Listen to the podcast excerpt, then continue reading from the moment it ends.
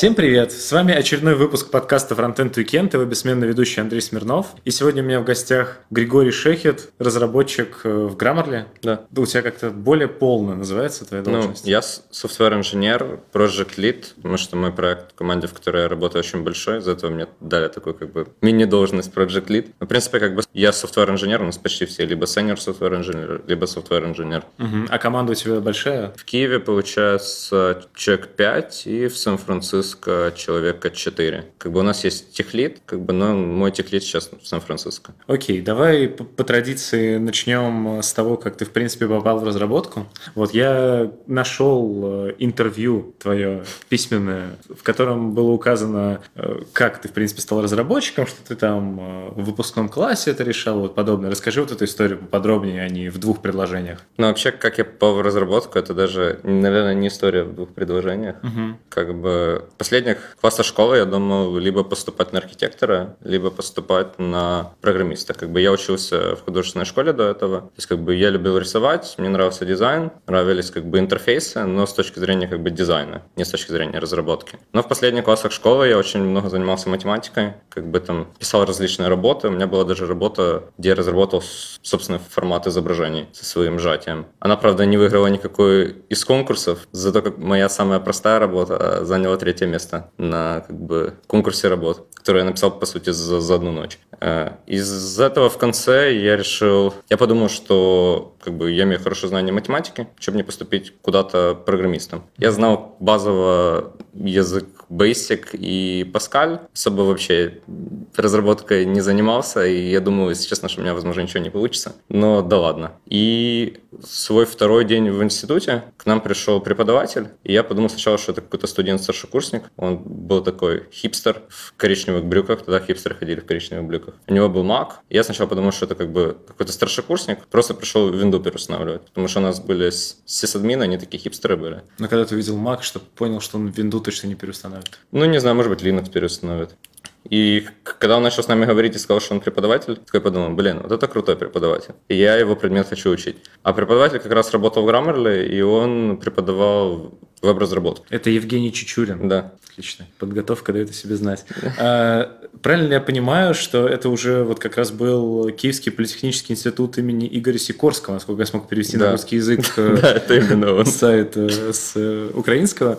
Э, Насколько там вообще много факультетов было посвященных э, программированию? То есть у тебя просто очень в общем стоит компьютер-сайенс, Да. что ты изучал. Там это была единственная программа или еще какие-то В принципе, там программирование преподавалось вроде либо на трех, либо на четырех факультетах. Из них где-то на четырех преподавалось компьютер сайенс, также там была типа программная инженерия, это типа software engineering. И я вообще в первую очередь, когда поступал, я хотел именно поступать на software engineering, не заниматься там общей там математикой, аналитикой и так далее, а именно как бы заниматься программированием. Но как бы самый крутой конкурс был вот как раз на мой факультет, и там я посчитал, что возможно моего проходного балла не хватит, чтобы поступить. Э, Там, получается, как бы было бюджетных мест где-то мест, может быть, 30, заявок было, было где-то больше 800, и я где-то смотрел, что я могу в эту тридцатку и не пройти. Хотя, как в конце оказалось, если бы я как бы подал бы документы, я пр- прошел бы в эту тридцатку, будучи где-то 29-м. Кстати, как бы я посмотрел, что я точно пройду на компьютер сайенс, там было 120 мест, я там был где-то в 14 лучших, да, и ну, причем на эти 120 было больше 3000 заявок. То есть, как бы, компьютер сайенс, наверное, это один из самых прикольных в Украине, но вообще, как бы, вопрос системы образования вообще в постсоветских странах это отдельная история. Ну, очень интересно, И- кстати. И как бы мне, я общался с людьми, которые как бы учатся из-за границы и так далее, и как бы об этом можно чуть позже поговорить. В результате как бы когда я начал, то есть у меня появился крутой предмет, в котором был крутой преподаватель, который работал в неплохой компании. И я подумал, что таких преподавателей у меня точно не будет больше, потому что как бы я посмотрел на всех остальных, и это чаще всего мужчины и женщины за 50, которые как бы, наверное, о реальном программировании мало чего знают, либо не дают мне самые свежие знания. Этот парень как бы сначала нам... То есть у нас была первая лаба, он каждому скинул сайт и сказал, сверстайте, сверстайте вот этот вот лендинг. В результате как бы бы я знал какие-то базовые знания HTML и CSS, и мне не составило труда сверстать страницу, тем более верстал первый раз в жизни, за часа 4. В результате, когда у нас была первая лабораторная практика, и он показывал, кто что сделал, когда открыли мою страницу, я единственный, кто вообще что-либо сделал. Как бы путно. Кроме там парочки парней, которые уже как бы с класса, наверное, девятого верстали на фрилансе. В результате некоторые люди, которые, как бы, я сделал первую лабу за 4 часа, некоторые делали пару месяцев. В результате, как бы, я делал, старался делать больше лаб. Потом в Украине есть такой чемпионат, сейчас он уже европейский, называется UA Web Challenge, типа соревнования веб-разработчиков. И он предложил, кто хочет, может просто поучаствовать. В результате я там начал участвовать. Это была, наверное, такая первая моя задача, то есть с ТЗ, там, совсем, с, с макетом, чистенько все. Как я должен сверстать. В итоге я там стопудово намудрил очень сильно с медиами, потому что я тогда... У меня огромной практики верстки не было, у меня, наверное, было там штук 20 медий. Я пытался, короче, прикрутить эту верстку под, под любой размер экрана, которого даже наверное, не существует. И в результате я, понятное дело, никуда не прошел дальше. Но я реально очень круто освоил верстку. И когда закончился курс, э, он каждому там скинул сколько у него баллов, пожелал удачи и так далее. Некоторым он писал личные какие-то сообщения. И также, что, кстати, прикольно, что этот преподаватель, он давал нам книжки. То есть каждую неделю мы должны были прочитать какую-то книжку. Например, книжка была там как ководство или психбольница в руках пациента по интерфейсам. То есть каждую неделю я читал какую-то книжку по созданию интерфейсов, по их проектированию и так далее. В результате, когда закончился курс, я уже знал JavaScript, я умел верстать, и я после первого семестра пошел на фриланс. Причем я сразу же на сессии заболел после сессии, и у меня была температура 38, я зашел в интернет и случайно в одном из пабликов ВКонтакте нашел, что какой-то стартап ищет верстальщика фронтендера. Я решил им написать, типа, ну все равно я болею. Они мне ответили. Оказались парни из Киева, у них был свой стартап. Вот в результате, пока у меня была температура 39, я и так сидел ночью. То есть целый день с утра до ночи я сидел, верстал, делал им фронтенд, получил свою первую копеечку. А эти парни оказались очень прикольными, потому что это был стартап двух дизайнеров, которые до этого в свободное время врисовали Гуглу вот эти вот, знаешь, вот у Google Eyes, вот эти вот красивые картиночки, угу. типа нам на всякие праздники. На тот момент именно один человек, э, ну как бы один дизайнер не рисовал больше шести дудлов. И один из этих парней как раз и нарисовал шесть дудлов, потом оказалось, что там какой-то индус больше его нарисовал, но как бы они были реально очень крутыми дизайнерами. И с их проектом было очень прикольно работать. В результате, как любой такой гаражный стартап, он загнулся. И параллельно, когда я доделал свою работу, я через какие-то знакомства начал на фрилансе верстать. Потом ко мне пришли эти парни, говорят, пока мы его отдали на аутсорс, этот стартап, что-то еще, давай создадим свою веб-студию, например. Я такой подумал, ну окей, давай, типа, я учусь на первом курсе, почему бы и нет. Затем мы сделали пару-тройку проектов, потом и в веб-студии, я не знаю, почему, как сказать, почему загнулась эта веб-студия, наверное, потому что, как бы, я хотел пойти в какую-то большую компанию, работать, чтобы набираться больше опыта. У меня как бы большого опыта не было. Мне только исполнилось 18. И я писал во все почти компании, которые есть в Украине. То есть там аутсорс, там в EPAM, в Яндекс писал и так далее. Там письма, находил вакансии джунов, проходил собеседование. И когда люди узнавали, что мне вот такое исполнилось 18, я учусь на первом курсе, они говорили, что чувак, мы ищем парня на full time, мы тебя взять не можем. Хоть, логично. Хоть типа и ты как бы делаешь тестовое задание и вроде знаешь. Ну, как бы сейчас я понимаю, почему логично. Не, а ты сам э, вот чем руководствовался в то время? Ну, то есть э, ты еще только там первый семестр закончил. Да. Заболел, слег с температурой. Ну, это отдельный вопрос. Я, когда у меня температура 39, я умираю. Я не знаю, как ты мог там что-то верстать. Вот я, я бы просто лежал и умирал. Я сейчас также лежу и умираю. А, это молодость. Да, это была молодость. Я понял. И я хотел взяла, себе да? купить MacBook еще. Да, То есть да. это была главная моя цель. А, я хотел себе купить MacBook, и у меня не было на него денег. Круто, я понял. И то есть вот ты в этой веб-студии в маленькой поработал с этими ребятами. Да. Потом, э, видимо, за это время ты не смог заработать на MacBook? Или смог? Я смог заработать на MacBook. А, а вот э, и... тебя уже учеба в вот, университете совсем перестала привлекать? Э, в принципе, почти все предметы я понял, что я могу намного круче учить сам. То есть я могу сам зайти на Курсеру, выучить курс и прийти, и даже лучше некоторых студентов объяснить этот курс преподавателя. То есть э, и еще я понял, что очень много преподавателей очень плохо знают свои курсы. То есть, точнее, даже не то, что очень плохо, они знают на образце, там, не знаю, какого какого-то 90-го года, а, и это далеко не образец 2014 года. А ты пробовал делать свои курсы? Ну, то есть, чтобы судить о, о том, что... Я сейчас, я да. сейчас этим... Так, так получилось, что последний, получается, семестр, я как бы, я все еще учусь, и я был, я был в Сан-Франциско, и как бы вообще не посещал занятия. И у меня как бы есть какой преподаватель, он мой научный руководитель, и он меня может, по правде говоря, немного от, отмазать от каких-то предметов, делая ему какую-то работу. И одна из таких работ — это что она сейчас делает магистрскую программу, и меня с парнем попросили, которым я был в Сан-Франциско, мой друг, которого я как бы потом привел на работу, э, попросили сделать этот курс. И мы сидим сейчас, делаем курс. Вот я даже, будучи в Москве, в одну из ночей сидел, оформлял описание курса. Мы ходили даже по некоторым там IT-архитекторам, даже в долине спрашивали, э, брали какое-то их экспертное мнение по данному курсу. Как бы проблема в том, что этот курс, как бы как, как он называется? Он называется разработка и деплоймент информационных систем. Uh-huh. И получается, как бы в один курс пытаются впихнуть как и разработку, так и деплоймент, так и потом поддержку, написание тестов и так далее. И вот как бы хоть, возможно, курсы получатся неплохой, потому что мы как бы просили там, спрашивали экспертное мнение по деплойменту, потому что мы очень, у нас очень крутая платформа в Grammarly, я считаю, как бы парни, которые занимаются платформой, очень прикольные штуки делают. И как бы мы у них основных тех, тех лидов спрашивали экспертное мнение и так далее. То есть как бы, ну, технологический стек будет крутой и новый. Но с другой стороны, впихнуть столько стека в, там, не знаю, в 4 занятия, это нереально. А что это будет и для кого? Это будет очень Это будет, это будет очное для магистров. Прям вот в этом же университете в твоем? Надеюсь, надеюсь, надеюсь, нет.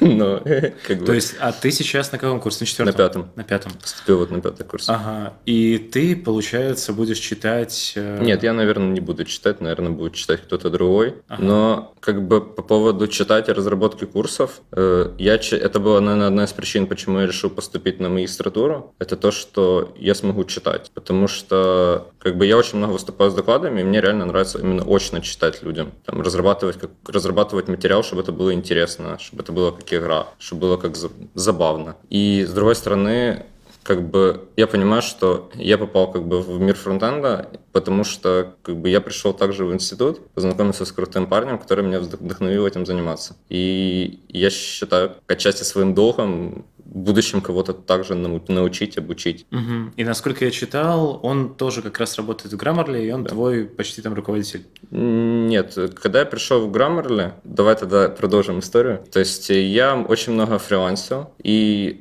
как бы я в основном не фрилансил на каких-то там биржах и так далее, у меня не было аккаунта. Я очень много как-то так получалось находил по знакомству. Какой-то дизайнер меня посоветовал какому-то другому дизайнеру. У меня была очень одна смешная ситуация по поводу института, что как бы у меня была проблемы с физикой, и у меня была контрольная по физике. Вместо того, чтобы к ней готовиться, я всю ночь э, выдрачивал, можно так сказать, пикселя дизайнеру со Штатов, и ночью с ним по скайпу до 4 утра выставлял все меди, в результате потом утр, с утреца встал, у меня было 8, 8.30 было контрольная, я, понятное дело, ее завалил, потом на выходных учил, пересдавал и так далее. В результате, как бы, я писал, как я уже говорил, я писал во многие компании, всем мне отказывали. В результате был вот, опять был вот этот вот веб-челлендж, и я там уже участвовал в JavaScript, не в верстке. Я прошел финальную часть, и я параллельно порой переписывался с своим ментором, спрашивал там, как бы давал ему код на ревью или так далее. То есть, как бы он уже не был моим ментором, то есть мы просто общались. И в один из моментов он меня спросил, что ты делаешь летом. Я говорю, да вот сейчас ищу куда-то, не знаю, на стажировку хочу пойти, либо работать, не знаю, как бы, потому что, ну,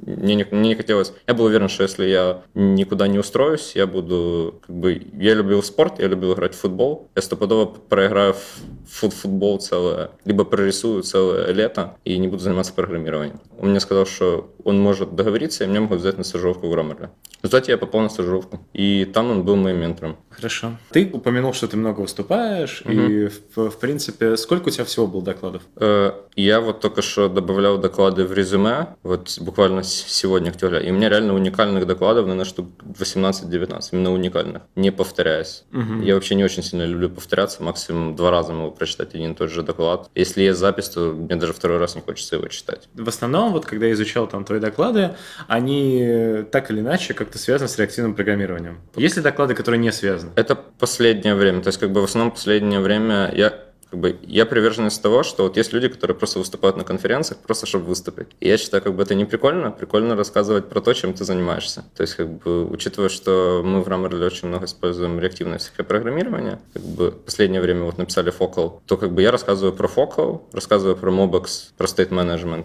про React архитектуру, потому что как бы я контрибьютил в Mobex, как бы я очень много работал с различными архитектурными React решениями, там свои велосипеды изобретал и так далее. Также мне нравится CSS NGS, я рассказываю про CSS NGS, причем про разные имплементации, потому что как бы у разных имплементаций были проблемы с перформансом. В результате я написал бенчмарки, которые некоторым даже разработчикам помогли. Например, Макс Штобер, когда релизили последнюю версию Stavit Components, мной общался, и им реально мои бенчмарки очень сильно помогли. Они даже в блокпосте. Я вчера только что случайно заметил, что они в конце упомянули, что типа большое спасибо, Гриша, что за его бенчмарки. И я даже типа что-то у меня скидывал блокпост, я его так скользь просто посмотрел, а вчера просто пересчитывал, такой смотрю в конце целый абзац, я такой, блин, круто. Ну, правильно я понимаю, что вот, например, там тот же Focal, э, ты прям целенаправленно ездишь, его рекламируешь. Э, Пытаюсь. Да. Но это, это происходит с подачи Grammarly или это твоя инициатива? Нет, это моя инициатива. То есть я подаюсь на конференцию, говорю, что вот меня заапровили,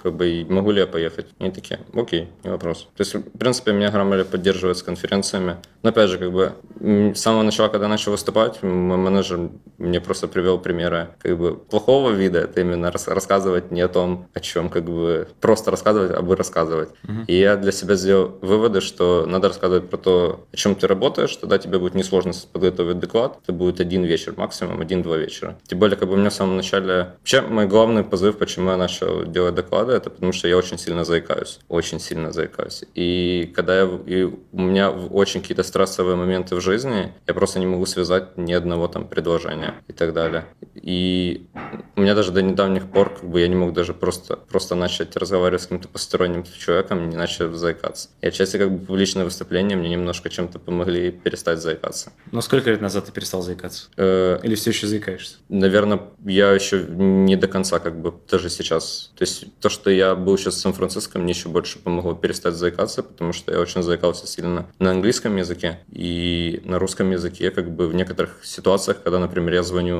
не знаю, в ресторан заказать столик, то первое предложение я точно буду заикаться с консультантом, например. И вот сейчас, когда я вернулся, я очень много говорил на английском, я перестал заикаться на английском. И когда я приехал в Киев, как бы, что мне больше всего не хватало в Сан-Франциско, немного забегая наперед, это грузинских ресторанов. Там нет грузинских ресторанов. И когда я приехал, меня встретил друг, то он мне сказал, давай куда-то пойдем посидим. Я говорю, давай только в грузинский ресторан. И я взял, позвонил в грузинский ресторан один, и я не заикался. Я сам удивился, если честно. Окей, ладно. Раз уж мы начинаем так или иначе переходить к Сан-Франциско, давай, э, во-первых, э, насколько я понимаю, в Grammarly есть, ну, как вы уже говорили, есть офис в Киеве, есть офис в Сан-Франциско. Да. Как э, ты работаешь в Grammarly, получается, уже где-то около трех лет? Три с половиной года уже. Ага. И сколько раз за это время ты был в Сан-Франциско? Вот это был первый раз, когда ага. я там был. То есть я там был три месяца. Я нашел твой телеграм-канал, который ты посвятил путешествию в Сан-Франциско и назвал его «Жизнь глазами 22-летнего software jedi, путешествие, работа, lifestyle про Сан-Франциско и жизнь там». Вот. Довольно интересное чтиво. Цитировать я, конечно, не буду, но в целом расскажи, с учетом всей той информации про Сан-Франциско, которая э, вот появилась, очевидно, что ты был довольно впечатлен э, тем, что там увидел. Э, во-первых, это я был первый раз в Штатах. Во-вторых, это было первый раз, где я именно непосредственно жил в месте, где я как бы оказался. Потому что вот, вот этот вот опыт мне дал такую мысль, что это немного по-разному, когда ты, допустим, путешествуешь, едешь, там, не знаю, куда-то в Азию, там тусишь две недели, возвращаешься домой, начинаешь дальше работать. И непосредственно разница, когда ты там год в каком-то Таиланде условно живешь. Потому что ты встречаешься уже с реальными проблемами, с которыми встречаются жители того места, и начинаешь их как-то решать. Либо как-то с ними пытаться бороться. И отчасти это одна из причин, почему я бросил писать канал. Потому что, как ты видишь, там всего первые, наверное, 10 или сколько, или 9 эпизодов. Потом меня очень много кто из тех, кто читал спрашивали, почему ты перестал писать. Да, возможно, я вернусь к этому начинанию. Но у меня была главная проблема то, что я очень сильно впечатлился парой вещей, которых не очень, наверное, sensitive, как я там уже понял. Там очень важна тема diversity и sensitive. И я, я понял, что эти вещи очень сильно противоречивы. И первая вещь я понял, когда я на День Благодарения, мы поехали на машине и объездили всю Калифорнию почти с друзьями. Э, я понял такую проблему, что очень много бомжей, очень много каких-то людей под наркотой, и у каждого есть пушка у в бардачке. Каждого. Почти у каждого есть пушка в бардачке. И меня это очень сильно впечатлило и очень сильно не понравилось. И я написал, прям приехал, написал статью, я давал все свои статьи, у меня ревьювила девочка, которая у меня в теме, она раньше была тестировщица, сейчас больше UI пишет, с Перми, и она ревьювила мои тексты, как бы говорила, там, норм, не норм, в основном как бы исправляла там грамматику немного. Ты же в Grammarly работаешь, как ты можешь... Запятые, запятые ты писать ну, неграмотно. Не, я же не на английском пишу. Да. Как бы расставляла правильно запятые. Это, кстати, очень важный момент. Когда ты пишешь на английском и хочешь поставить запятую, ты не должен ее ставить. Когда ты пишешь на русском и хочешь поставить запятую, ты ее должен ставить. В результате у меня очень часто слишком много запятых, когда я пишу какое-то именно важное сообщение. В результате я на эмоциях написал статью, и она мне сказала, что давай-ка лучше разберешься, потом приходи. В результате я недели две ресерчил тему, оружие, почему оно хорошо, почему оно плохо. У меня прям была, был RSS-канал, который просто я за завтраком читал, как какой-то там бывший военный поп заказал на eBay М16 и пошел в гей-бар расстреливать геев. Там вот такие есть, в каком-то там, не знаю, Коннектикуте, например. И я хотел уже написать статью, я даже плюс-минус написал какой-то драфт. Я понял, что мне просто страшно это публиковать, учитывая, что я в будущем хотел бы поехать в Штаты и там жить. Окей, хорошо. Давай на этом остановимся. Да. Ты хочешь в итоге поехать в Штаты и, там жить. В целом, вот какие самые запоминающиеся были моменты в Штатах, кроме пушек, которые ты там отметишь? Что мне больше всего нравится в Калифорнии, это природа. Реально, как бы, я думаю, в Москве это, наверное, еще более актуально, чем в Киеве, потому что Москва намного больше. Но, в принципе, чем мне нравится Сан-Франциско, то, что, допустим, я могу вечером сесть на машину и поехать, поехать в Тахо, там переночевать, и утром уже кататься на сноуборде. Либо поехать в Yosemite парк, либо в Сиеру ночью также, перед выходными, и там потом лазить по горам. Потом вечером было получено вернуться в Сан-Франциско и пойти на работу. Если даже... А у меня, во-первых, нет прав, и я в основном ездил с другом. Когда у нас сломалась машина, либо друга не было в сан Сан-Франциско, то я просто мог сесть на метро и на метро доехать до океана, просто там лазить целый день. Тем более, как бы я себе купил квадрокоптер, и это очередное занятие, потому что нигде нельзя летать на квадрокоптере. И это отдельный квест найти место, где можно летать на квадрокоптере, пообщаться с копами, которые тебя стопнут, доказать им, что здесь таки можно летать. И это такой, типа, интересный experience был. Сколько раз тебя останавливали американские? Один раз остановил коп, и именно как бы я с ним так плодотворно пообщался и смог доказать, что я там могу летать. А бабушке, которая меня остановила потом, я не смог доказать, у нее оказался чуть ли не сборник прав на, на айфоне. Я думал, ты скажешь, у нее оказалась пушка, она... Не, ну, я же сказал в бардачке, как бы бабушка же не на машине была. Окей, хорошо. А по поводу вот самой работы, ты там, по сути, работал прямо в офисе? Да. А в чем особенность работы? То есть, э, почему ты туда поехал? Как ты там работал? Какая там была команда? Чем это отличалось от работы в Киеве? Вот такие моменты э, интересны. Ну, получается, что как бы у меня до этого был tech lead, и он был в Киеве. Потом он уехал в Сан-Франциско, и как бы в Киеве был один tech lead, в Сан-Франциско был другой tech lead. Когда мой tech lead уехал в Сан-Франциско, он немного изменил команду, он сейчас tech lead в другой команде. Получилось как бы, что мой сейчас основной как бы tech lead, он backend разработчик, и он в Сан-Франциско. Во-вторых как бы основной получается, как бы, мы запускали очень большую фичу новую, и получается как бы она была завязана как и на backend разработчика, так и на фронтенд разработчика. И получается как бы я, первая моя задача, которая занималась в Сан-Франциско, это был запуск этой большой фичи. Вторых получается как бы моя команда, наверное, наверное, можно так сказать, единственная команда, у которой вообще в Grammarly, у которой задача получается... Э, у нас получается... Я, я не в команде, которая разрабатывает продукт. У нас как бы часть продукта пишется в Сан-Франциско, экстеншн, например. Редактор пишется в Киеве. Моя команда занимается тем, что вокруг. Получается, как бы я, допустим, lead в проекте, который Grammarly.com. То есть, как бы именно его фронтенд составляющий. А расскажи, я уверен, что половина слушателей будет не в курсе о том, чем занимается Grammarly. Вообще, вот да. сам продукт Grammarly, он в чем заключается? Получается, как бы идея Grammarly в том, чтобы научить людей, как бы, чтобы все люди писали грамотно на английском языке. Получается, у нас есть некое как бы ядро, которая как бы там за этим ядром скрыто очень много machine learning а, data science а. У нас сейчас есть новый офис, который в Нью-Йорке, там одни PhD-шники сидят, которые непосредственно как бы и разрабатывают и ядро и так далее, обучают машины писать грамотно. А также есть различные клиенты. Первым таким клиентом это был редактор, то есть его пишут в Киеве. Есть э, extension ы, extension ы для Chrome, Firefox, Safari и Edge. Причем, что самое интересное с Edge, что мы его даже вроде не хотели запускать. Мы его запустили, и на Chrome Summit вышел SEO компании и сказал, что типа SEO Edge, наверное. Uh-huh. И он сказал, что типа вот наконец-то мой любимый экстеншн появился для Edge. И типа сказал про Grammarly.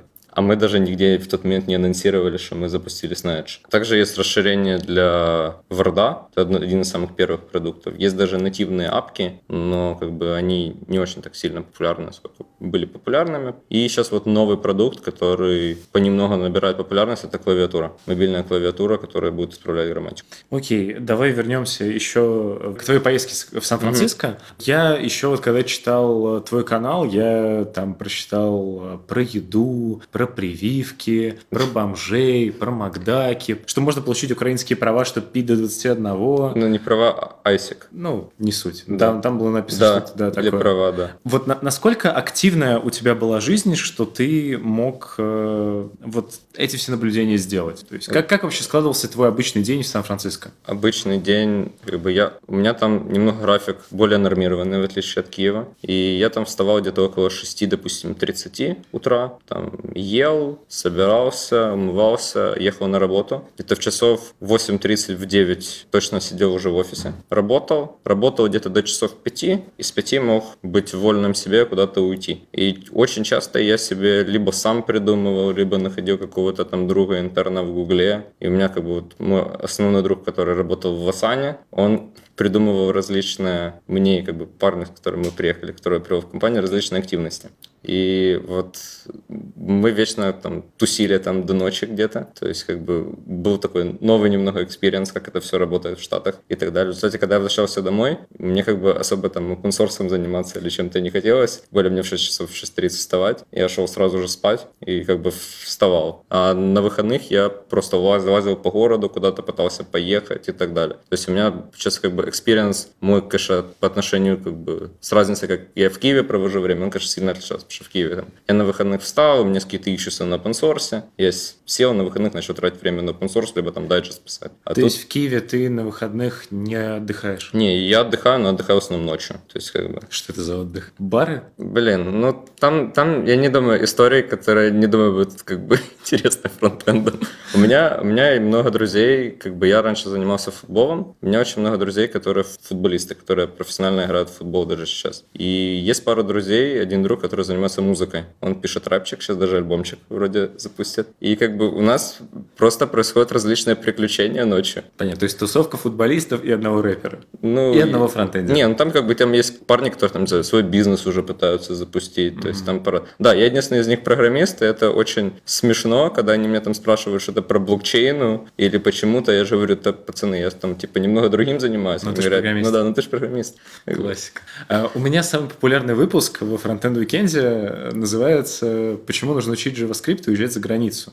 Вот, соответственно, чтобы сделать этот выпуск популярней, давай э, я тебя спрошу о том, вот ты сказал, что хочешь уехать в Сан-Франциско да. в итоге жить и работать. Что нужно сделать вот обычному рядовому слушателю фронтенд Weekend, чтобы тоже переехать, э, жить, работать в Сан-Франциско? Ну, я еще не переехал уже, но... Но ты уже там пожил. Ну да, но там уже пожил. У тебя уже есть. Ну, как по мне, надо... Самое сложное именно с со Штатами, в отличие от Европы, это получение визы. В Европу получить визу намного проще. Из-за этого, как бы, если ты просто находишь компанию какую-то европейскую, ты довольно крутой чувак, и они, они видят, что ты крутой чувак, э, они тебя очень просто могут тебе сделать визу, ты поедешь в какой-то условный 1001 берлинский стартапчик, будешь спокойно жить в Берлине, и потом там через пару месяцев найдешь себе уже нормальную работу в Берлине, у тебя уже будет виза, поменяешь компанию, будешь спокойно жить в Берлине. В Штатах все намного сложнее. В Штатах э, очень жесткая проблема с визами. И я раньше думал, что, окей, там, допустим, можно иметь какую-то там условную H1B, это виза, которая лотерейная инженерная. Ты, допустим, можешь получить визу, и ты с ней можешь менять компанию. Я такой думаю, блин, вот, наверное, прикольно парням, которые имеют H1B, они там приедут даже в плохую компанию, если они потом поменяют, они могут потом просто поменять там, на какой-то условный Airbnb, потому что там реально поток предложений больше, чем специалистов. Mm-hmm. Потому что реально очень-очень много стартапов разных. Там прям очень, буквально, например, это блокчейн, если там столько стартапов блокчейном,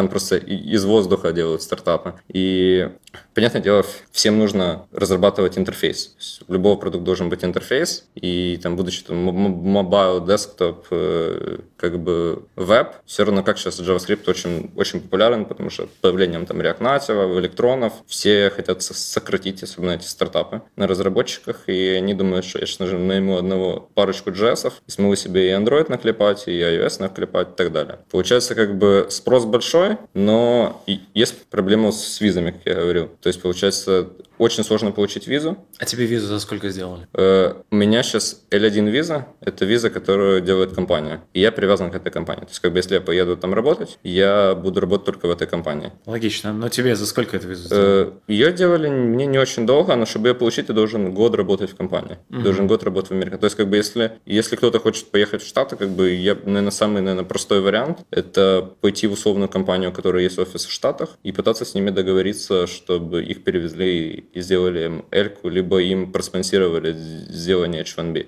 Я как раз э, слышал историю, у меня приятели уезжали в Штаты так, они им Microsoft предлагал mm-hmm. год работать в Москве за, ну, даже по московским меркам такие не особо большие деньги, но за этот год им делалась виза, и через год они уже могли уехать в Штаты на нормальную как раз и должность, и зарплату, и вот с этим L1. А этот год да. они просто в Москве Да, им год надо работать. Просто сама по себе виза делается реально не очень долго, то есть просто платишь юристам, юристы тебе все оформляют, а ты просто идешь в посольство, проходишь интервью, и все, у тебя уже есть виза. Потому что, допустим, H1B это лотерейная виза, она только раз в год. Есть еще как бы третья виза, О1, это как бы виза талантов. Вообще первоначально как бы я целился на нее. То есть там есть пункты из там 10 или сколько пунктов, ты должен проходить по трем из них. А ты уже давно придумал, что в Америку хочешь? Э, у меня просто типа одна из таких детских идей. Ага, а какие еще бы детские идеи были? Ну, ну, у меня как бы детская идея, мне что-то... Я, короче, это такая очень смешная, наверное, тупая мысль иметь дом возле океана. Ага, э, так, э, дом возле океана, а типа а еще? в Калифорнии, там, свой стартап иметь, как бы, ну вот, не знаю. Мне казалось, что я как бы любил рисовать, думаю, что вот архитекторы крутые чуваки, как бы, если буду крутым архитектором, я, у меня может быть там дом возле океана, и я его сам спроектирую, например, как бы. Но архитектором быть не получилось, ну, как бы, смотрю другие варианты. Причем, mm. как бы, очень, очень смешно, что я, как бы, ну, играл в футбол, и когда поступил в институт, меня кто-то там смеялся, типа, ну, вот сейчас Гриша пойдет, типа, программистом будет, я говорю, ну, я там когда-то, там, не знаю, говорю, там, может, в будущем буду там, в долине работать или что-то еще. Они, они просто откровенно надо мной смеялись. Говорили, чувак, типа... Мы будем тут профессиональными футболистами, а ты будешь... Да, ну, вот но, но по факту получилось, что почти никто ну, очень крутым футболистом не стал. Вот только like, у меня есть там косвенно там знакомый. У меня парни играли с Зинченко, это который сейчас в Манчестер Сити играет. Вот, вот такая вот тусовка, как бы с ним в основном тусим последнее время по вечерам, по ночам. Я когда вот, допустим, приехал на прошлой неделе домой, то есть я в первую очередь приехал, потому что мне надо было сдавать сессию. В результате, как бы, ну, меня родители давно не видели. То есть, как бы, я, не сни... я перед тем, как уезжал, я не снимал квартиру. Последний месяц, учитывая, что там путешествовал на конференции и так далее. То есть, как бы жил не, две недели где-то в Европе, неделя дома, жил как бы дома. Как бы, приехал домой, как бы родители хотели меня увидеть, а я чаще всего прихожу там в три ночи где-то. Потому что там у кого-то день рождения, потом пошел с кем-то потусил, где-то повисел. А учитывая то, что как бы я работаю напрямую в Сан-Франциско, то я прихожу, как бы, у меня какой режим дня? То есть я могу прийти на работу где-то на 12, к примеру, э, поработать там, ну, до вечера посидеть в офисе, потом пойти где-то потусить, потом вернуться домой. У меня уже точно накопилась куча вопросов от различного там маркетинга или инженеров Сан-Франциско. Угу. Сесть, они такие говорят, о, у тебя же ночь. Я такой, не, нормально, все хорошо. И э, связаться с ними, поговорить там до часиков там, к трех, к трех ночи. Ну, спокойно пойти спать. Окей. Ну, то есть, если подытожить, э, чтобы уехать, э, вот, жить и работать в Америку... Надо найти компанию. Надо найти компанию, которая перевезет себя, потому да. что виза самая большая проблема. Да. В Европу намного проще, ты просто можешь найти компанию, и они тебя буквально за пару месяцев могут спокойно перевести. Угу. Я прочитал в описании э, тебя на там, одного из событий, что ты приверженец хипстерских решений. Начал ли ты ходить в коричневых штанах? Нет, я не начал ходить в коричневых штанах. А Но чем... я себе их хочу купить. Да. А, а в чем э, именно хипстерские решения? Ну, вот ты верно подметил, когда мы говорили о докладах, что как бы я рассказывал про Just, когда, по сути, Just только вышел, а я уже, мы уже пробовали на продакшене. Как бы мы реально пытаемся имплементить какие-то новые решения, новые технологии, если как бы, если они себя оправдывают. И с другой стороны, как бы я же пишу Digest на Dow, сейчас как бы я, я раз в месяц, да, хотелось бы почаще, но раз в месяц я там, смотрю на все свои записи в Evernote и так далее, просматриваю все, все статьи, которые я прочитал, и получается, как бы я читал статьи про всякие там новые технологии, новые решения, и в результате как бы я полностью во всем новом, что выходит каждый месяц. То есть как бы у меня есть какое-то минимальное мнение про ту или иную технологию. Как бы если мне какая-то технология нравится, и я понимаю, что она решает какую-то задачу лучше, чем какая-то технология, которая была до этого, либо как бы я могу просто там, вот как, допустим, вышел новый випак, мне надо было сейчас переводить инфраструктуру, я сразу же пишу на четвертом випаке.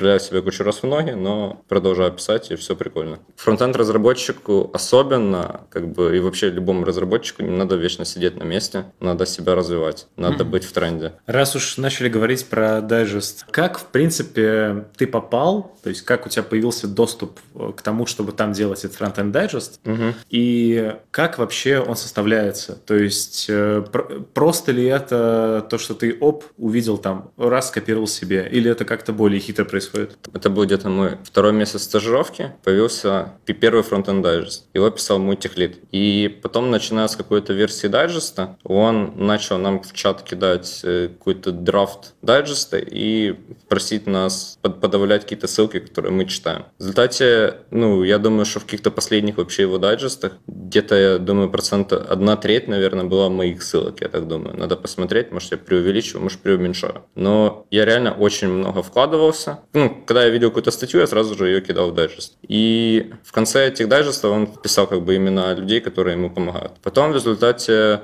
в один из месяцев он написал, что как бы даже слишком много не выходил, и мне бы хотелось бы кому-то его передать. И спросил у нас в чате среди фронтенд разработчиков, кто бы хотел бы его забрать себе, заунить. Я долго думал и подумал заунить. Кстати, как бы начал писать дайджесты. Сейчас, э, если честно, вот мы с тобой поговорили, это меня немного стимулирует продолжать его писать. Именно возможно сделать это немножко почаще. Я сейчас, если честно, в каком-то сомнении, не сомнении, я думаю, как вообще, возможно, правильно дальше продолжать вот это начинание с дайджестами и так далее далее. А в чем ты считаешь вообще преимущество этих дайджестов и вот такого формата? Э, получается, я для себя еще не нашел какой-то оптимальный формат, как, как должен выглядеть дайджест. То есть я там с каждой версии вечно там, меняю формат, вечно прихожу какой-то. Но очень удобно раз в месяц заходить на какой-то сайт и видеть все, что новое, что появилось за этот месяц. И если тебя там интересует Angular, прочитать что-то про Angular. Как бы одной из проблем, допустим, вот моего текущего дайджеста, это является то, что как бы я не пишу на Angular, и там реально не так уж много статей по Angular, как, например, по React. Я помню, был какой-то дайджест, где у меня, допустим, если сделать command F и написать React, там будет где-то 56 выделенных, а если на command F написать Angular, там будет 3 или 4. И один из парней вот написал вот этот комментарий и сказал, что, ну, что надо что-то менять. В принципе, у меня сейчас есть идея, идея есть уже очень-очень давно, но у меня никак не доходит до этого руки. Это как-то это все дело автоматизировать. Угу. И в чем она заключается? Это заключается в том, что, например, создать какой-то закрытый чат, куда я могу пригласить каких-то экспертов по той или иной технологии, которые, допустим, будут просто писать с хэштегом нужную, нужную статью и ну, какая-то технология. Потом обычный Telegram-бот будет это все э, коллектить. У меня будет получаться автоматический дайджест каждую неделю. Возможно, можно обучить бота как-то там машинным обучением, чтобы он, например, мне конспектировал статью статью и так далее. Потому что есть уже алгоритмы, они очень простые, конспектирования и так далее. Ясно. А я как раз хотел спросить, э, не думаешь ли ты кому-то как раз э, еще трансферить оунерство, потому что ну вот ты, насколько я видел, э, ну, начинаешь немножко отваливаться, отваливаться и по, в свои сроки не укладываешься, то есть каждый месяц статья меня, дайджест не выходит. Еще самое главное, что как бы меня спрашивают, когда ты можешь выпустить дайджест. И я говорю, давайте вот в эту неделю неделю. Если бы мне само Dow, наверное, более четкие рамки этих дайджестов, как бы, ну, я, я вкладывался. То есть, как бы, я, я не люблю там за собой оставлять хвосты и так далее. Как бы, если меня что-то просят, и я за что-то берусь, как бы, и если мне это нравится, это, это не там на лишь бы сделать, как бы, а это я делаю не на лишь бы сделать, то, понятное дело, как бы не выходили бы чаще. Если бы у меня была бы задача выпускать каждую неделю, то есть я пытался выпускать каждую неделю, не получалось бы, кого-то бы приобщал. Потому что, как бы, в отличие от моего, как бы, тех лида, я, то есть, полностью весь дайджест, по сути, как бы, пишу я, я просто в конце кидаю парням, чтобы они мне там грамматические ошибки проревьювали. Может, у меня есть какие-то там статьи очень древние, они уже считают, что это, типа, старо, как бы, а я, а, а я ее только сейчас для себя открыл. Сколько готовится один дайджест? Э,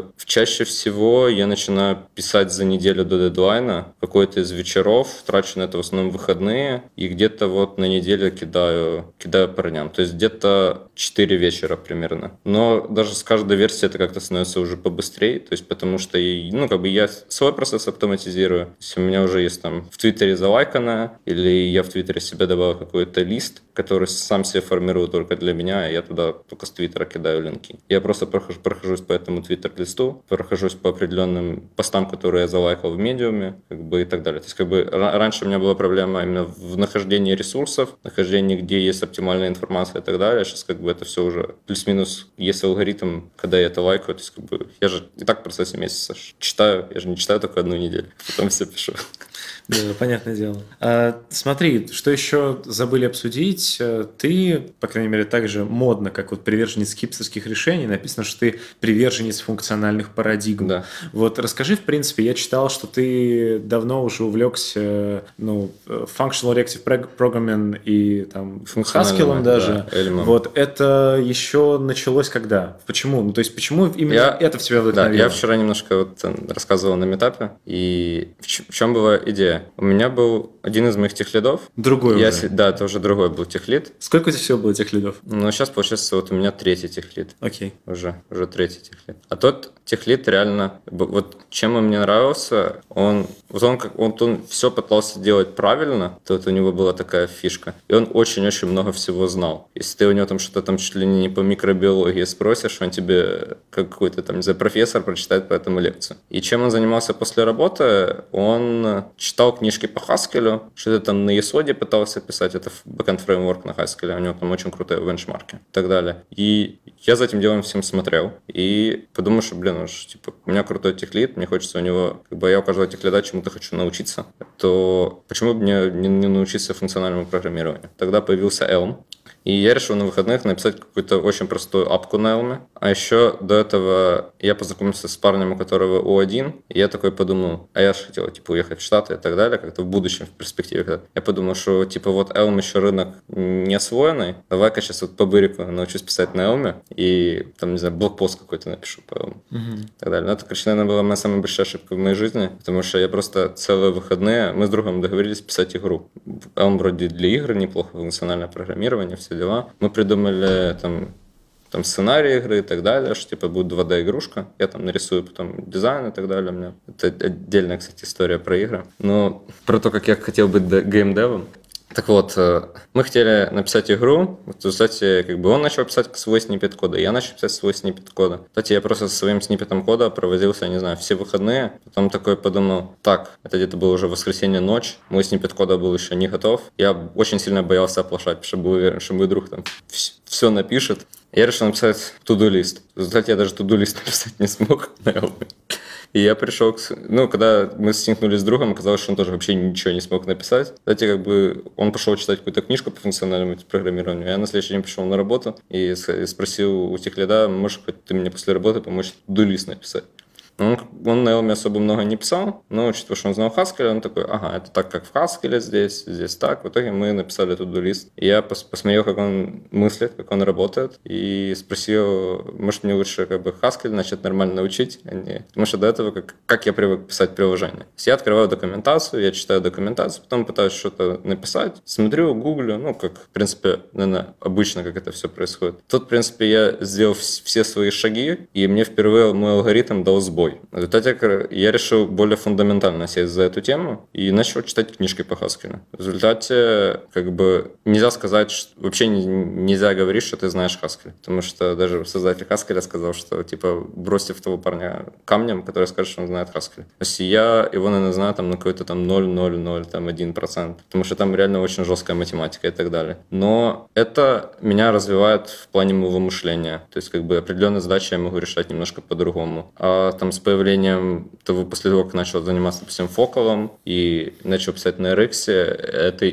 еще больше меня как-то стимулировало мыслить немножко по-другому, мыслить потоками и так далее. Это реально очень, очень прикольно. Окей, хорошо. Про выступление. Во-первых, э, что хотелось бы спросить. Ты, я так понимаю, много где выступал. Какая самая клевая конференция, на которой ты выступал? Ну, или если это не одна, то пару-тройку. Очень крутая была ReactiveConf позапрошлого года, не прошлого, потому что в прошлом году они очень сильно оплошали, и очень много плохих там критики, там вот. Пегги вообще отказалась участвовать. Ну да, эту историю все да. слышали, да. Э, например, Йола, который с Форманда был, он же вообще написал, что типа я Lightning, снимаю свой Lightning, и у меня очень много друзей сняло Lightning, а я с ними вообще в одном как бы чате. Расскажи слушателям, что значит снять Lightning. То есть как происходит запись на Lightning на ReactiveConf? Ты делаешь пропозал какой-то с Lightning и просишь э, свое комьюнити, локальное, не локальное, его постарить на GitHub, эту гисту. Гиста, которая имеет больше всего старов, попадает на конфу. Кстати, как бы попадает 10 докладов, из них 3 имеют бесплатный билет. Учитывая, что как бы я,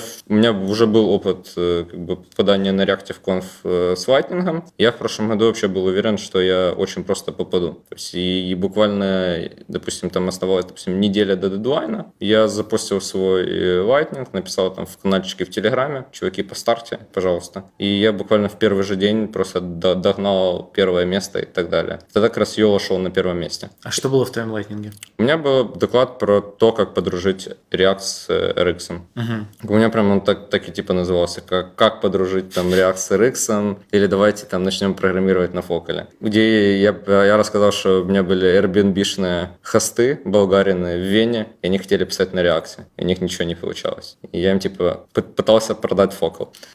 Получилось? Э, Airbnb-шным хостам или на конфе? На конфе не знаю, как бы Airbnb-шные хосты, походу, не React Dev. Но mm-hmm. я, я просто... Мы, мы, причем эту идею предложил Сережа Рубанов, с которым мы жили в Вене тогда. Ну, было весело. Потому что у меня был до этого очень прикольный доклад э, про Одессу, где я рассказывал про личного разработчика Семена, который, которого Project Lead Дьявол. И, и Семену вечно приходит задача сверху, а его Redux Store уже настолько большой, что ему сложно его изменять, и форм уже слишком много и так далее. Как бы.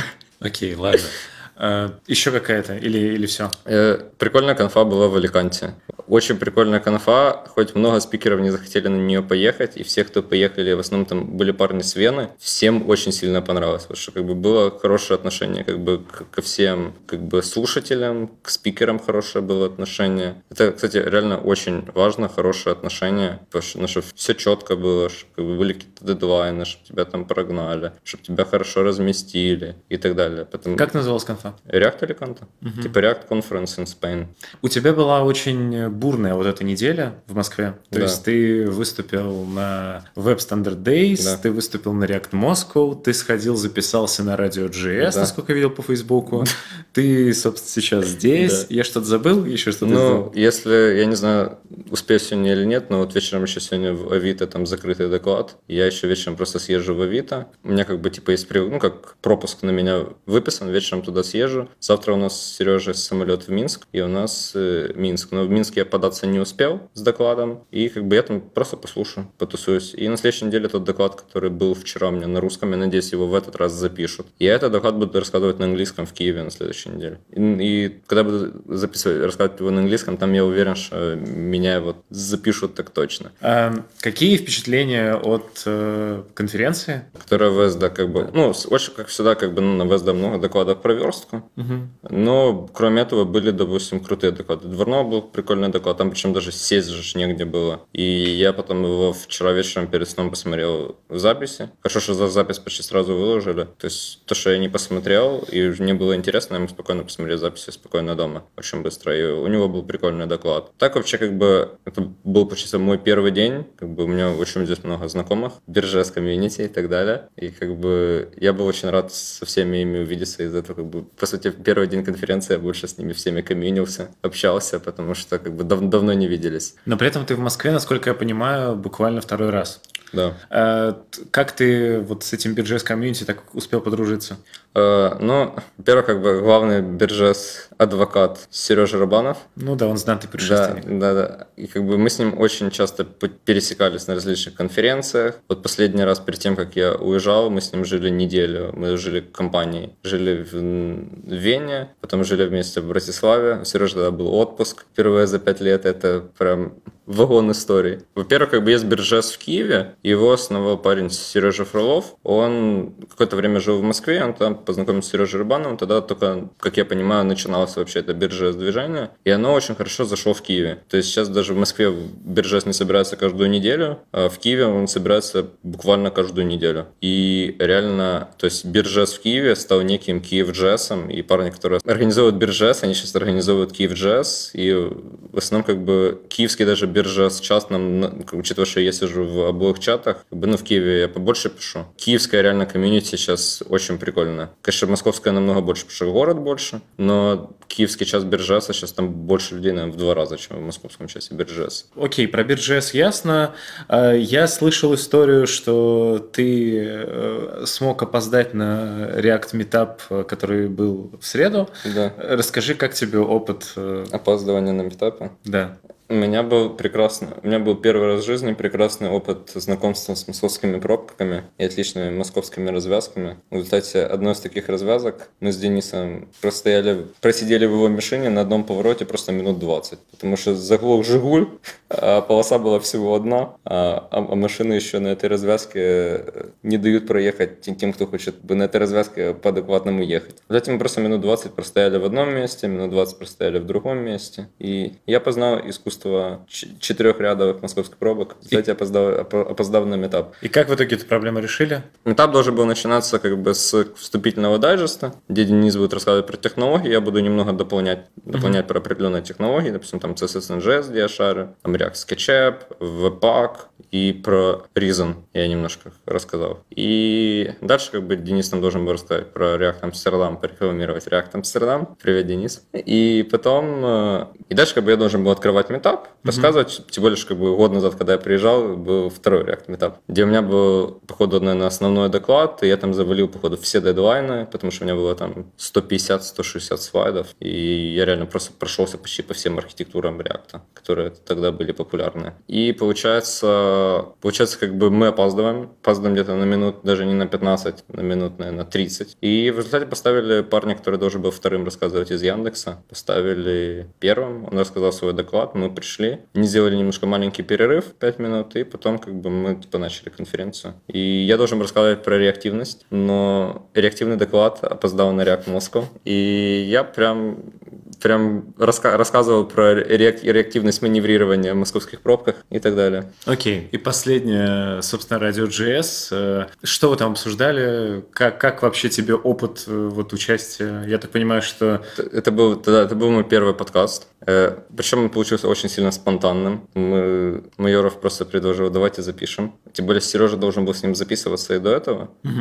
И мы там немножко обсудили SF, и в основном как бы мы там... Как бы я вот реально ну, как бы рассказал про себя немного, рассказал очень много про доклад, который будет, э, который был, получается, вчера. И также, также я очень много там промолчал, потому что там в основном общались про WebAssembly и так далее. Сейчас Сережа у нас главный по WebAssembly. Как бы у меня огромного, огромного экспертного мнения нет, но в конце мы начали сначала с Webpack 4 обсуждали, как раз я сейчас с ним работаю, и потом мы в конце просто очень много обсуждали про развитие и про то, наверное, стоит ли вообще, типа, фронтенд разработчикам учить в WebAssembly, насколько сложно будет выучить, перейти там на C++ на Rust. У нас там получилась, получилась целая дискуссия в самом конце, не знаю, насколько она в финальную версию попадет. Ладно, поехали по более-менее стандартным вопросам. Да, как раз, э, во-первых, про Киев. Э, ты как э, житель Киева, я так понимаю, да. исконный, вот расскажи в целом, если вот, допустим, я разработчик, который очень сильно хочет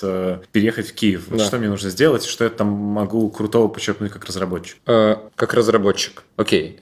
Чтобы переехать в Киев, я не думаю, что надо очень сильно сложно это не переехать в Штаты. Это примерно так же, думаю, как может даже проще, чем переехать в Берлин и так далее. В какой-то... А проще, чем переехать в Минск? Я думаю, примерно одинаково. Угу. У нас, то есть вот у меня в команде сейчас очень много людей с с России работает. Вот мой техлит, сейчас, который вот сейчас мой техлит, он с Нижнего Новгорода, он пару лет жил в Киеве до того, как переехать в Штаты. Угу. То есть, получается, особо сложного труда нет. Надо просто найти компанию. Как бы есть определенные крутые компании в Киеве. То есть, как бы, и в отличие, допустим, от Москвы, как бы в Москве, как я понял, есть очень много крутых компаний именно московских, которые уже стали корпорациями. Типа там Яндекса, Рамблера, Mail.ru и так далее. То есть это как бы это тоже не продуктовая компания, это уже, по сути, как большая корпорация, у которой есть там разные продукты и так далее. Угу. В Киеве в основном как бы либо есть аутсорс, что мне не очень сильно нравится и вообще не нравится, как бы работать на аутсорсе, либо есть продуктовая компания. И есть прикольная продуктовая компания, это как бы вот Grammarly, как бы я, я выделил бы Grammarly, выделил бы DataRobot, который бостонский, выделил бы Wix и выделил бы, возможно, Ringlabs, хотя там не самые хорошие про них отзывы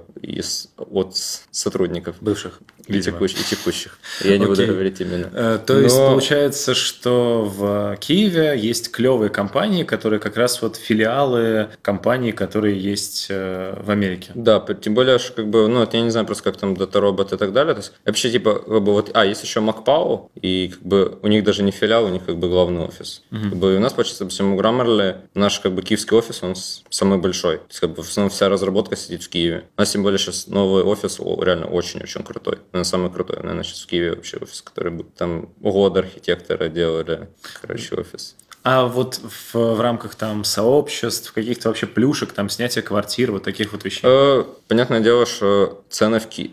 Короче, инфраструктура, например, если сравнивать с Москвой, инфраструктура, конечно, в Москве поприкольнее, там и денег больше, то есть там дороги всякое, там метро намного лучше и так далее. Но, в принципе, как бы снять квартиру в центре стоит реально очень дешево, и еда очень дешевая. То есть, по сути, как бы ты не сильно теряешь, допустим, в каком-то там классе в плане инфраструктуры, зато получается у тебя все примерно в два раза дешевле, и порой даже зарплаты больше, чем в Москве. Почему тебе так нравится грузинская кухня? Короче, по поводу грузинской кухни. В Сан-Франциско мы баловали себя с другом на выходных, ходя в русские рестораны, едя mm-hmm. там борщ, солянку, там пельмени и так далее. Но там не было грузинской кухни. И все, кто в Сан-Франциско приезжал домой или ехал куда-то, они там ели грузинскую кухню. Мне вечно говорили, я там съел там люля кебаб, там, этот хачапури, и мне что-то очень сильно хотелось грузинской кухни. А, то есть просто отсутствие какого-то да, продукта да, заставляет да, его хотеть. Да, да, отсутствие продукта заставило меня хотеть. Я тебя как... понял. Хорошо. У меня есть стандартный вопрос. Кем бы ты стал, если бы не стал разработчиком? Я так понимаю, что ты бы стал архитектором. архитектором да. да. Расскажи вообще... Либо вот как, дизайнером. Да, как, как ты представлял себе развитие вот этих профессиях? Что ну, ты делал? В принципе, как бы я сейчас в программировании занимаюсь примерно тем, чем как бы и мне нравится. Возможно, в будущем это будет больше уклон. Мне именно нравилось, то есть мне нравилось разрабатывать интерфейсы, то есть как бы именно дизайн, интерфейсов и так далее. Как бы. То есть это, этим я сейчас занимаюсь программированием, возможно, когда-то типа это будет на уровне системы и так далее. То есть там, не знаю. А так вообще, получается, в архитектуре, как бы, ну, я хотел там, не знаю, создавать там свои здания, там, там свои дизайнерские определенные решения. То есть, как бы я хотел быть архитектором там каких-то там бизнес-центров, там конференц-зал и так далее. Из-за этого, как бы, я очень люблю фотографировать архитектуру. Мне реально там, там в Инстаграме почти все фотки архитектуры. Мне из последнего, что мне больше всего понравилось, это в Валенсии есть город науки и искусства. Там такое футуристические здания.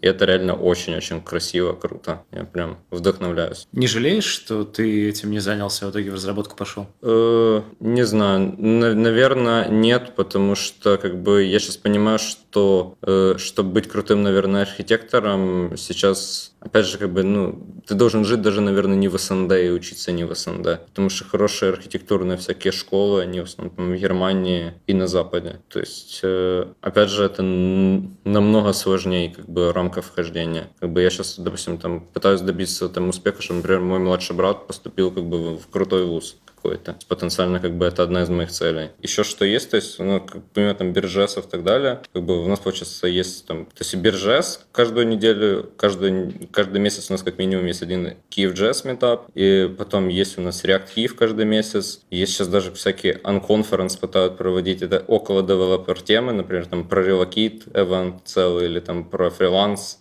про open source. Есть также прикольная тема, взяли мы ее с Израиля, называется Goodness Core, или как-то так называется. Короче, э, приглашают каких-то крутых опенсорсеров и приглашают, допустим, там регистрация там 20-30 человек. Эти 20-30 человек разбивают на группы, и эти опенсорсеры дают им ишьюсы реальных задач. И эти как бы 20-30 людей как бы знакомятся с опенсорсом. Например, как бы я участвовал в качестве ментора на первом, который был в Киеве. Я был как бы ментором по MobX. Uh-huh. А также, допустим, вот Олег Слободский, он был ментором по GSS, но он был удаленно с Берлина. И даже, как я слышал по результатам этого Goodness Core, он даже взял пару чуваков, которые сейчас ему пилят Core, частично GSS. То есть, как бы потенциально... То есть, и это теперь проводится уже, там, может, три даже раза уже было. То есть, это прикольная тема. Тоже старался там, там раз-два месяца проводить. То есть, ну, Angular Meetup, как бы парни очень много экспериментируют, реально с каждым годом, как в Москве, так и в Киеве, реально уровень количества метапов этапов растет. Окей, стандартный вопрос, э, на который я предвижу очевидный ответ, mm. но поэтому задам его немножко по-другому. Окей, э, React Angular, там, Vue или Ember, понятно, mm-hmm. ты скажешь React, скорее всего? Э, да. Окей, а вот если выбирать между остальных, то что, что бы ты выбрал? Если, типа, не писать на React, на да. бэкбоне, еще тогда RX надо выкинуть, тоже я скажу RX. Угу. Не, что... если выбирать вот Angular, Vue или Ember. А, Angular, Vue или Ember. Мы писали на Vue, когда Vue еще не был мейнстримом. Это была версия 0, 0, 0 там, 0.9, 0.12, 0.14. У нас был редактор написан на Vue, grammarly.com был написан на Vue, но мы успешно все, все переписали на React. Так, то есть, то есть не удалось. Э, да. Все. Но Vue при этом Angular и Ember, и, в принципе, не пробовал. Я пробовал и Angular, и Ember. У меня курсовая работа была на Angular одна. Угу. Мой дипломный проект на React на тебе. Нормально. Э, я бы, наверное, взял бы Angular, он сейчас реально очень крутым становится. Типа, я очень большой, можно сказать, в определенный момент я был очень большим хейтером Angular, потому что я считал, что библиотеки слишком много, она очень много тебе навязывает. Мне в этом плане React больше нравится. Но с каждой версией они там сейчас дробят очень много. И реально он становится крутым. И в нем RX. Как бы. Не поспоришь. Опять же, какая справедливая зарплата фронтенд-разработчика в Киеве? Справедливая, смотря какого уровня фронтенд-разработчик. Ну, давай прям по уровням. Например, сколько джуниор, там, middle и senior? Ну, джуниор, скорее всего, зарабатывает, я думаю, где-то до там, тысячи, 1200 максимум, я думаю, он будет зарабатывать. Долларов? Мид, да, долларов. Middle, я думаю, где-то будет зарабатывать до двух, возможно, там, двух с половиной. И senior будет зарабатывать где-то от, типа, допустим, двух 2800, ну, чаще всего от трех. С трех зарабатывает сеньор. А есть какой-то потолок у, си, у сеньора? Ну, у меня сейчас такое ощущение, что он, он сейчас, рынок реально очень сильно размыливается, очень сильно, и реально там порой без какие-то предложения выходит. Приходит какая-то большая западная компания с рендин офисом, и она там может тебе предложить там, за в пять раз больше зарплат. И ну, даже потолка может не быть. Причем зарплата может быть даже больше, чем в Сан-Франциско.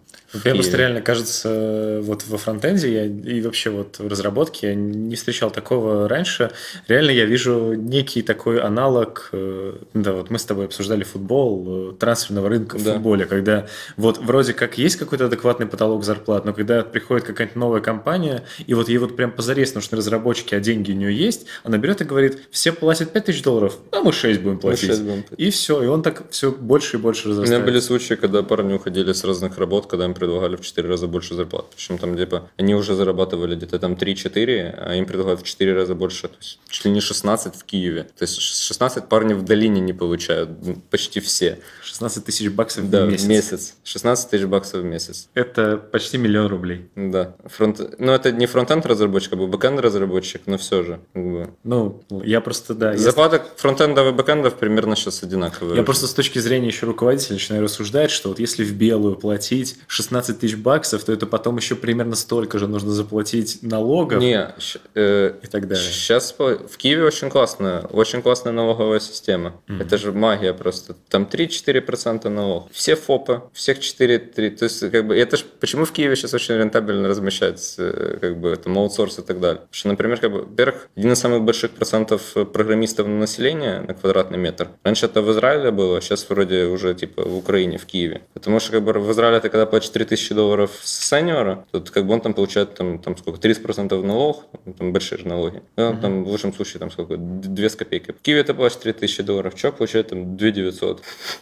Звучит как магия. Интересно. Да. Не знаю, с учетом того, что мы обсуждали грузинскую и русскую кухню, да. как у нас выйдет, но стандартная рубрика «Готовим с фронтенд-разработчиком». Угу. Насколько ты умеешь готовить в свои 22 года, любишь и так далее? Когда я жил в Сан-Франциско с парнем, привет, Игнат, с Игнатом, это вот мой друг, мы с ним жили в Сан-Франциско, то он готовил завтраки, а я мыл посуду. Отлично. У нас, было, у нас было такое классное разделение обязанностей. А ужины кто готовил? Ты? А ужины э, в Сан-Франциско ты чаще всего ходишь обедать в рестике, в кафешке, ужинать также. То есть, как бы, в принципе, я слушал такую тему про Европу, в Сан-Франциско с этим как бы столкнулся, что реально готовят. Во-первых, все продукты очень странные, как бы, это отдельная тема про органик, не органик, то, что я писал в чате у себя. Mm. То есть, как бы, и реально это все дело приготовить порой как-то э, очень сложно, не сложно. Тебе не хочется на это сейчас тратить времени. Тебе зарплата позволяет спокойно пойти где-то поужинать по-быстрому. Более что там очень классная азиатская еда. Я реально я первый раз в жизни пробовал крутую азиатскую еду, и я сейчас понемногу, как я скучал за грузинской едой, сейчас понемногу скучаю по крутому рамену. То есть вот это вот все, что я постоянно видел, как я встретил вашу маму, и постоянно с этого смеялся, что они постоянно, что пойти поесть, да. пойдем поедим китайской еды. Да. То есть это, это, это типа, так. Да, это да, это так. То есть в Америке все ходят есть азиатскую еду? Ну, э, в разных, ну, как бы там разные, допустим, там сегодня хочу там индийскую. Ну, мне китайская не очень сильно нравится, потому что там кисло-сладкое вот это мясо, оно mm-hmm. такое на любителя. А, допустим, какая-то японская еда, типа рамен, или там, допустим, всякие димсамы вот такие китайские, либо там очень прикольные места с лапшой, и ты можешь наложить топик, всякие типа дополнения, и я в одном корейском месте приходил и все добавлял свинину и курицу, и сначала, короче, короче, официанты с этого смеялись. Потом они уже как бы привыкли, что я добавляю сюда, как бы, что она там дешевая, и можно, типа, еще больше наесться, добавляю. То есть ты еще к мясу добавляешь сверху еще мясо? Да, да. Готовить ты, ты хоть раз готовил? Я себе яичницу точно сделаю, кашу себе. Не, когда, ну, когда родители уезжали, когда я был маленький, я сам себе готовил. То есть, типа, как-то минимум, минимум что-то я себе приготовить спокойно могу. Тем более, когда у меня там нормальная кухня, нормальные приборы, и я сходил на базар, купил, купил еду. Я как бы знаю, что ожидать от этого огурца или помидора. Вот это мексиканские огурцы лучше их вообще никогда не есть. Сто лет не слышал слова базар. Базар, да, на базар сходить или в супермаркет. Последнее, у нас гость, как правило, дает какой-то там совет, какую-то напутственную речь говорит. Да. Что ты можешь посоветовать? Да, в принципе, как бы похоже, хотел сказать на радио жест. То есть главная моя мысль в том, чтобы не ограничивать себя с самого начала надо стать профессионалом в какой-то одной среде. Допустим, там в JavaScript, если ты фронтенд. Но потом не надо себя ограничивать JavaScript, и надо вечно развиваться. Смотреть, что есть в округе, и лучшая практика, best practice, приносить JavaScript. В результате мы будем получать крутые решения. И в этом самое главное в этом всем процессе то, что надо, научить, надо научиться сначала не расфокусироваться, а потом очень грамотно развиваться дальше, а не сидеть на месте. Круто. Спасибо тебе большое, что пришел. А что от себя хотелось бы добавить, э, это, как всегда, не забывайте поставить лайк этому выпуску, поделитесь с друзьями, и вы обязательно уедете в Сан-Франциско после этого. Также подписывайтесь на данный подкаст в SoundCloud и в iTunes. Обязательно вступайте во все наши группы в социальных сетях. Мы показываем человеческое лицо фронтенда. У нас это получается всегда интересно и не скучно. Услышимся на следующей неделе. Пока-пока. Пока. -пока. Пока.